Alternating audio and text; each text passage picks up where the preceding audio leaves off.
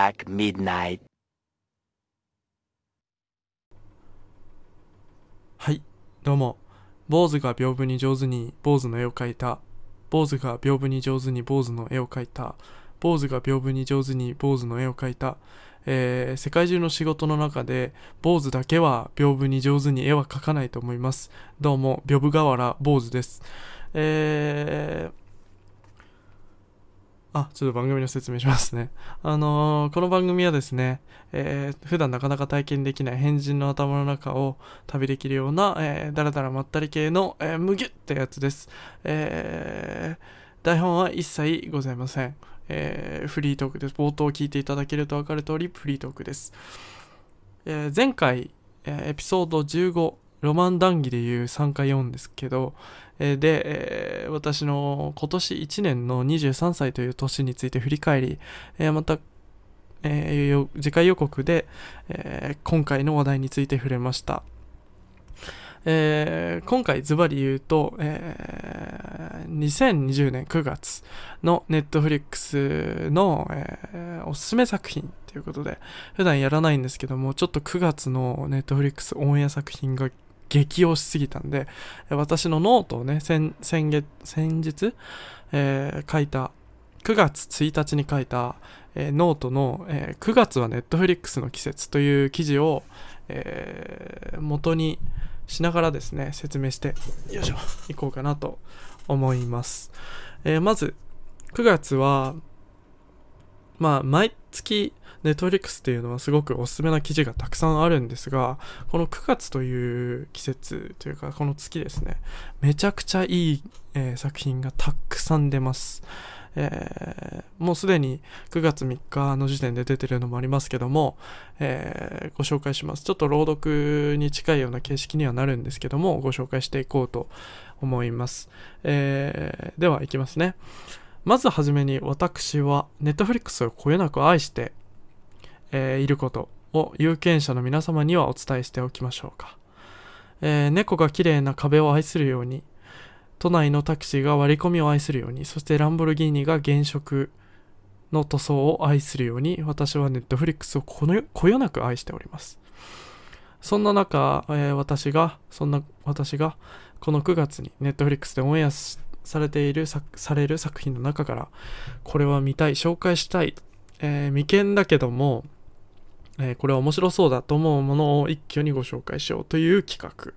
えー余談ですけども、この半年間某ウイルスの影響で、ネットフリックス系、えーまあネットフリックスを含むサブスク系動画サービスはウハウハなんだろうと思いながらこの記事を書きましたという感想を添えております。書簡ですかね。えー今月オンエアとなる作品の中から私の眼球をキラキラさせた作品は、えーなんと7作品、7作品もありました。えー中には、過去の名作も含んでおりますが、サブスクで見られるなんて好き素敵なことなので、今回ご紹介したいと思います。えーちなみにですね、ここ注意書きがあるんですけども、えートレーラー、まあ、あの映画の予告編ですね。そしてトレーラーはあえて英語のもの、過去原版を使用させております。あの、使用させていただいております。原版を載せています、記事にはね。えー何も皆さんに意地悪をしようということではなくてですね、ひとまず元の姿を見てほしい。えーその作その作品の元の雰囲気ですね。その上で判断してほしいのです。えー主演の受賞作品や、えー作品の受賞、えーその他 side information をも確かに作品を見る、選ぶ上では一番大事なのかもしれないんだけども、えーたまにはね、映画とかドラマをテレビでたまたま見ちゃったあの頃の感覚を思い出してね、皆さんにはこの、えー私のおすすめを見てほしいという思いでちょっと今回書きました。そして、えーちょっとおしゃれなことに目次あるんですけど、目次は全部日付しか書いてないです。えー基本的にこれ海外のえっ、と音楽音楽紹介サイトとかって大体こういう書き方なんだけど、まあ日付を大きく見出しとして書くんですね。例えば、えー 3rd September だけ書いてあって、その下に作品の説明を書いてるみたいな。えー、ちょっとこれは記事を読んでください。概要欄にも貼っとくんで。えー、じゃあまず、この7作品説明していきましょう。ご紹介していきます。ちょっと足早に行かないとね。えー、3rd September、えー、9月3日ですね。え、この9月3日に、え、放送される作品は、えー、フリークスという、フリークスですね。日本語、フリークス。これ、放題はないんですけど、あるんですけど、ちょっとダサすぎるんで、それは切りました。えー、フリークス、えー、You are one of us っていう作品ですね。えー、この作品は基本的に1作目にご紹介したのは特に理由はなくて、これ時系列で並んでるんでね、あんまりその、これが一番期待度高いとかっていうのではないんですけど、1作品目は、ドイツ制作のミステリアスでトレーラーを見ただけで自分が未来この作品を見ることしか想像しない作品っていうふうに書いてます。本来なら内容を把握した上でご紹介するべきなんですが、えー、今回ちょっと内容がね、なかなかネットに落ちてないということで、ドイツ語以外で。ドイツ語もそんなに大したこと書いてなかったからね。今回はトレーラーの内容から推察できる内容をご紹介します。えー、まあ、この作品ですね、不思議なコックみたいなの人から何かを託される主人公の、あの、まあ、多分これは中年までは言ってないけど、ちょっと年のいった、えー、女性なのかな。うんちおばさんまではいかないと思うんだけどね。お母さんって感じかな。何かしらのスーパーパワーを得た主人公が繰り広げる物語。そうなんです。これだけです。That's it ですって書いてますけど、えー、そうなんですよ。私もちょっとトレーラーしか見てないので、あれなんですけど、感覚的にこれ見たいなって思った作品でした。えー、フリークスです。フリークス You are one of us っていう作品。ぜひ見てください。私の概要欄からぜひね。そして、そして、えー、9月4日。これ名作ですね。えー、私の体の40%この作品が形成していると言っても過言ではない作品。ザ・グリーンマイル。えー、です。まあ言わずと知れた私が内容を説明するまでもないと思うんですけど、一応ね、えー、子供の頃からね、幾度となく見てきたこの作品ですけども、ネットフリックスに再登場というところで、作品概要は大恐慌時代の1935年、ポールは、えー、刑務所の、えー、監守主任を務めていた。グリーンマイルと呼ばれる通路を通って電気椅子に向かう受刑者たちに安らかな死を迎えさせてやることが彼らの仕事であったと。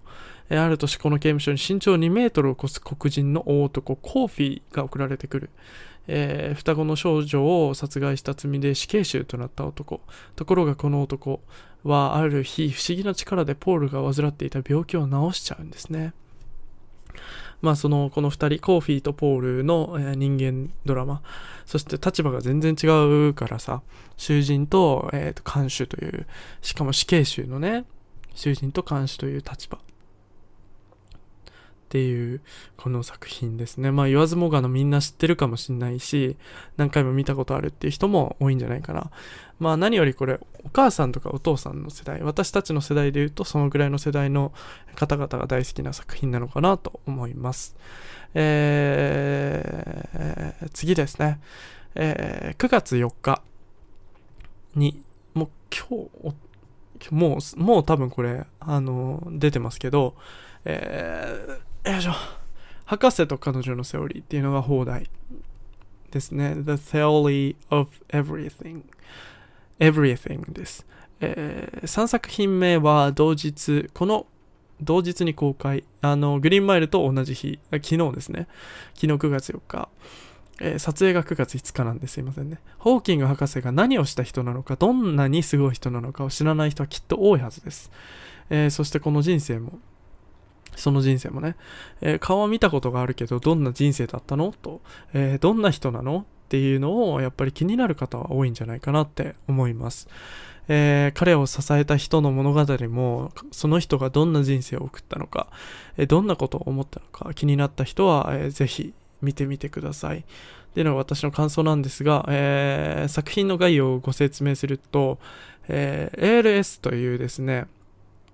えー、筋萎縮性側、側、側殺硬化症かなという難病を抱えながらも最先端の研究に勤しみ、現代の宇宙論に多大な影響を与える車椅子の天才科学者スティーブホスティーブン・ホーキングス、ホーキング博士の半生と、博士を支え続ける妻ジェーンとの愛情を描き、ホーキング博士のを演じたエディ・レッドメインが第87回アカデミー賞で主演男優賞に輝いたヒューマンドラマというふうに説明引用してますけども、まあ、アカデミー賞を取る取らないっていうのはまあ side information でしたね。ただこの作品ものすごく、あの、なんていうの、私も一回見ましたけど、やっぱり、なんだろうな、こういう描き方っていうのも、まあ、その現代におけるドキュメンタリーとしては、ベタなの、ベタっちゃベタなんだけど、やっぱりその、人間っていうのは、えー、すごくハンディ、ハンディキャップがありながらも、いろんなことを成し遂げていける生き物だと思ってます、僕はね。いろんな困難やいろんな、えー、ハンディを背負いながら生きていかなきゃいけない人もたくさんいるし、え自分がそうなるっていうことも、えー、あり得る世の中。だけど、やはりその、その中でやっぱり、なんて言うんだろう、そういうのがない人でもね、体制しないと、取り上げなかったり、体制しないといないような扱いになるけど、やっぱり一人一人に頑張ってることもあって、こういう体にハンディキャップがある人、脳にハンディキャップがある人っていう人たちも、えー、ホーキング博士みたいにすごく偉大なことはできなくても、えっ、ー、と、日々ね、いろんなことにチャレンジしたりしてるんだっていうことを、えー、考えました。そしてそれを支える人たち、支えるこの世界の全員の人たちに、私はすごく感謝を送りたいと思いました。えー、次ですね。ちょっと時間がね、やばいの時間が。すいませんね。えー、9月10日。9月10日に発売、発売というかオンエアされる作品は The Baby Sisters Killer Queen という作品です。The Baby Sisters Killer Queen ですね。えー、まあ、これもね、どちゃどちゃにセクシーなトレーラーとね、ポスターがね、もう本当に、あの、本当に、なんて言うんだろう、あの、溶けたクレヨンを頭の上からかぶってそのままタイのプールとかにダイブするような気分になりますポスター見ただけで、えー、グラフィックも圧巻ではあるものの、えー、最近主流の過去作の答え合わせ系の作品として登場。えー、まあどちらかというとこんな過去があったんだよっていうよりかはあの過去から何年っていう作品に近いんですけどね、えー、私の文章だとなかなか伝わんないですけどまあ簡単に説明すると、えーダン監督あじゃなくてダンさんっていう人の脚本によるマック・ジーがプロデュースし監督する、えー、アメリカ合衆国のコメディホラー映画ということで、まあ、2017年の映画ザ・ベイビーシッターの続編としての、えー、ドラマですね。えー、ベイビーシッターの B に率いられる B っていうベイビーシッターがいるんだけど、えー、悪魔崇拝カルト集団を倒して2年後、えー、コールは自らの過去を忘れて高校生活という悪夢を乗り切ろうと必死だったんですけども、えしかし、え予期せぬことがまた起こりですね、当時の奴らが再び現れ、えコールはまたしても邪悪な勢力を打ち破ることを強いられるという、まあ、あの、なんて言うんだろうな、0.2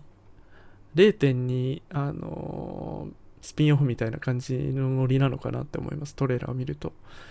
はいはいはい。えー、では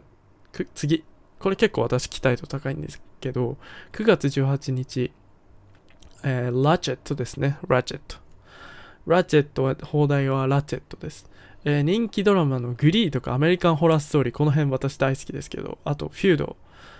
でベティー VS ジョーンっていう作品とか、えー、大ヒットドラマを次々と生み出した、えー、ライアン・マーフィーという方が、えー、この作品を、えー、手掛けることとなりました。えラチェットって、まあ、もはや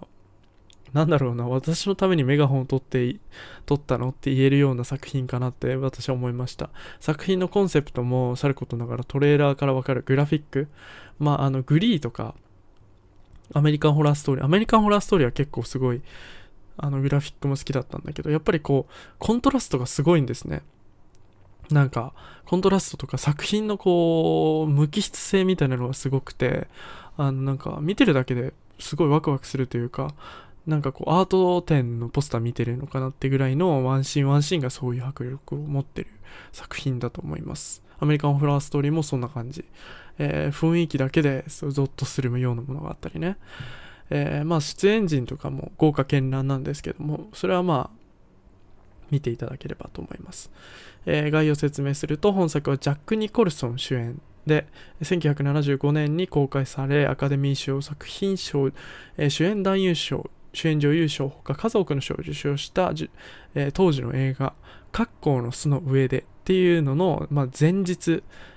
前日録みたいなもの英語に映画に登場したサディスティックな看護婦長、えー、ラチェットの主人公を携ええー、彼女の若き日が描かれています。これこそ、まあ、まさにその答え合わせ系の作品というか、まあ、その作品、過去はどうだったのか、どういうつながりがあるのかっていうのを、えー、ドラマにしたというような作品です。えー、これはね、本当に期待度高い。私も9月18日待ちきれないし、トレーラー見ただけでも本当にね、あの、パッカングリグリボッコーンだ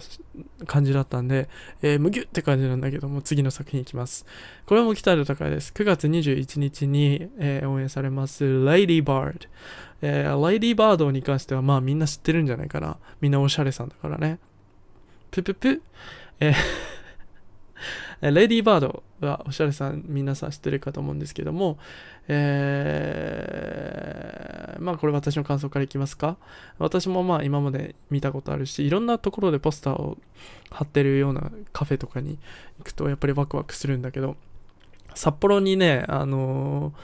時計のない喫茶店っていうところがあって、まあ皆さんご存知かと思いますが、えー、そこにレイディーバードのポスター掲げてあるし、その日店長が好きな音楽をレコードでかけてくれるんですよ。だから本当に雰囲気もいいし、あの、キャロットケーキも出てきますんでね、皆さんキャロットケーキ好きでしょうから、ぜひ見て、あ、行ってください。札幌に行った際にはね。えー、言わずもがなでしょうか、えー、声を大にして叫びたい、ようやくかというふうにですね、主演の、えー、ローナンのなんとも、えー、例え難い芸術的な演技と、えー、彼女自身から発せられるなんとも不思議な未成年であり、でもあり、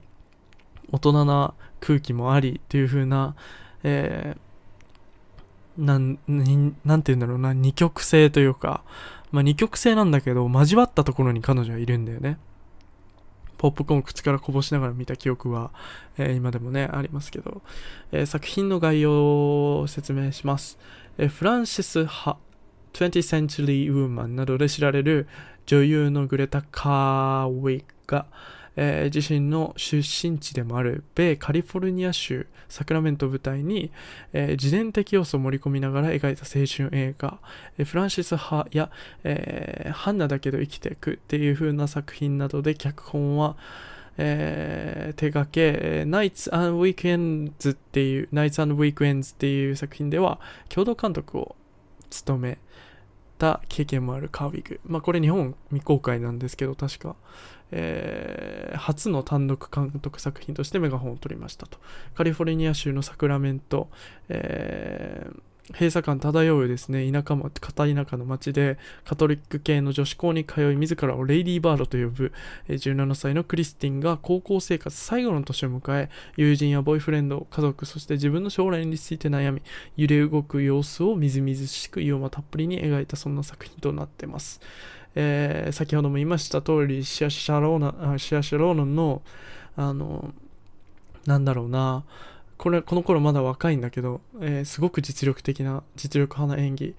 えー、まあ、最近よく出ますよね、この方ね。だけど、あの、この頃まだあどけなさもあったりして、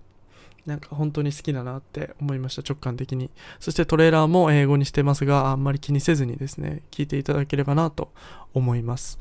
えー、ちょっとすいません音。量ちっちゃかったね、今ね。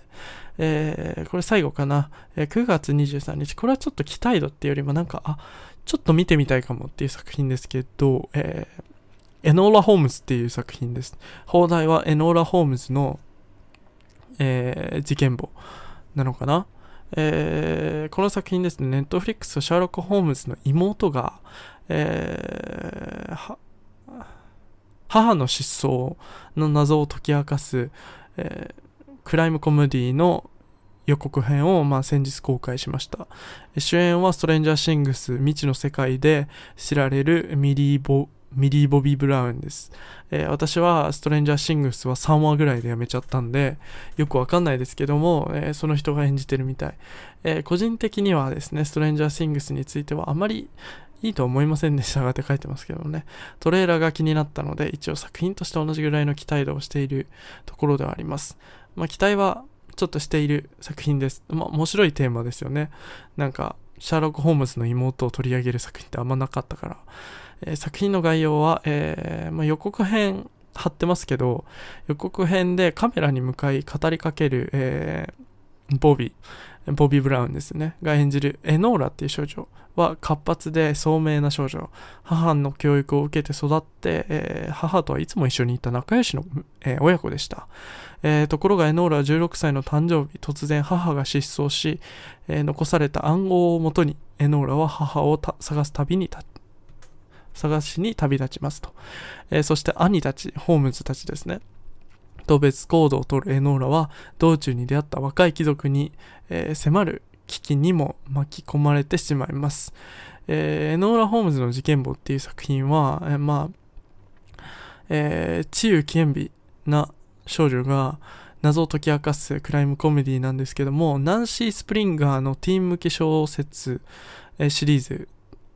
が原作。まあ、原作の名前がエノーラ・ホームズの事件簿ですね。えー、日本語版は小学館より映画と同名のエノーラ・ホームズの事件簿として出版されていましたと。これも英語の、えー、トレーラーを載せて、載っけて、えー、ノートの方にぶち貼っていますんで、気になれば見てください。トレーラーも見た上で見られたらいいのかなと思います。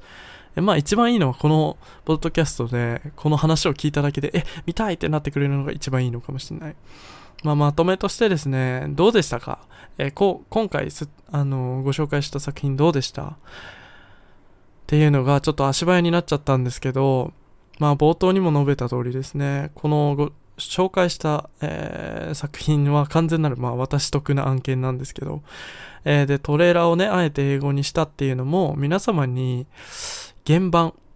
原告というか、まあ、あの本国のポスターとか、本国のトレーラーに触れるとか作品の雰囲気に触れるっていう楽しさを、や、まあ近年よく見る日本に輸入された途端にダサくなる洋画、ドラマの広告としてのポスター的な紹介はしたくなかったんですね。えー、サイドインフォメーションは大事なんです。インパクトも大事です。集客も大事なんです。でも、一番大事なのは、本当の雰囲気、本来の雰囲気なんですね。えー、客よりも、作者の方が、えー、強い強いというかね、という構図の押し付けがましさを表すような構図を大切にしなきゃいけない私たち消費者っていうのはですね、それを楽しむことが本来のこういう映像作品の楽しみ方だし、えー、そういうのを楽しむ方が私はやっぱり楽しいってあの、真に感じれるのかなと思ったので、こういう形で紹介しました。ちょっと足早で、あの、不快に思った方もいらっしゃいますかもしれませんが、えー、気になった作品があればぜひね、見てください。概要欄にノートの、えー、URL も貼っておきますので、ぜひぜひ、えー、読んでみてください。他の記事も書いてますんで、ぜひぜひ読んでみてください。また Twitter ですね、私のこの九論城もですけど、ミスターノーサンクスもツイッターフォローしていただいてですね、ぜひ、あの、意見を送っていただければな、というふうに思います。えー、なかなかと話しましたが、えー、皆さんも自分の心の中にこの作品、今まで見た中でこの作品いいなって思う作品もたくさんあるだろうし、え逆にですね、あの、これから見てみたいなって思うトレーラーたくさんあると思うんですけど、たまにはたまにはですよ、あのー、言葉がわかんなかったり、雰囲気的に何なんだろうって思ったとしても、一回ちょっとトレーラーを見てみてですね、えー、感じるという面で、えー、雰囲気とかを楽しんで、あ、この雰囲気いいなって思って、で、次にこう内容のあるトレーラー、字幕のあるトレーラーを見たり、まあ本作を見てみてね、あ、本当にやっぱり雰囲気通り楽しいなとかって。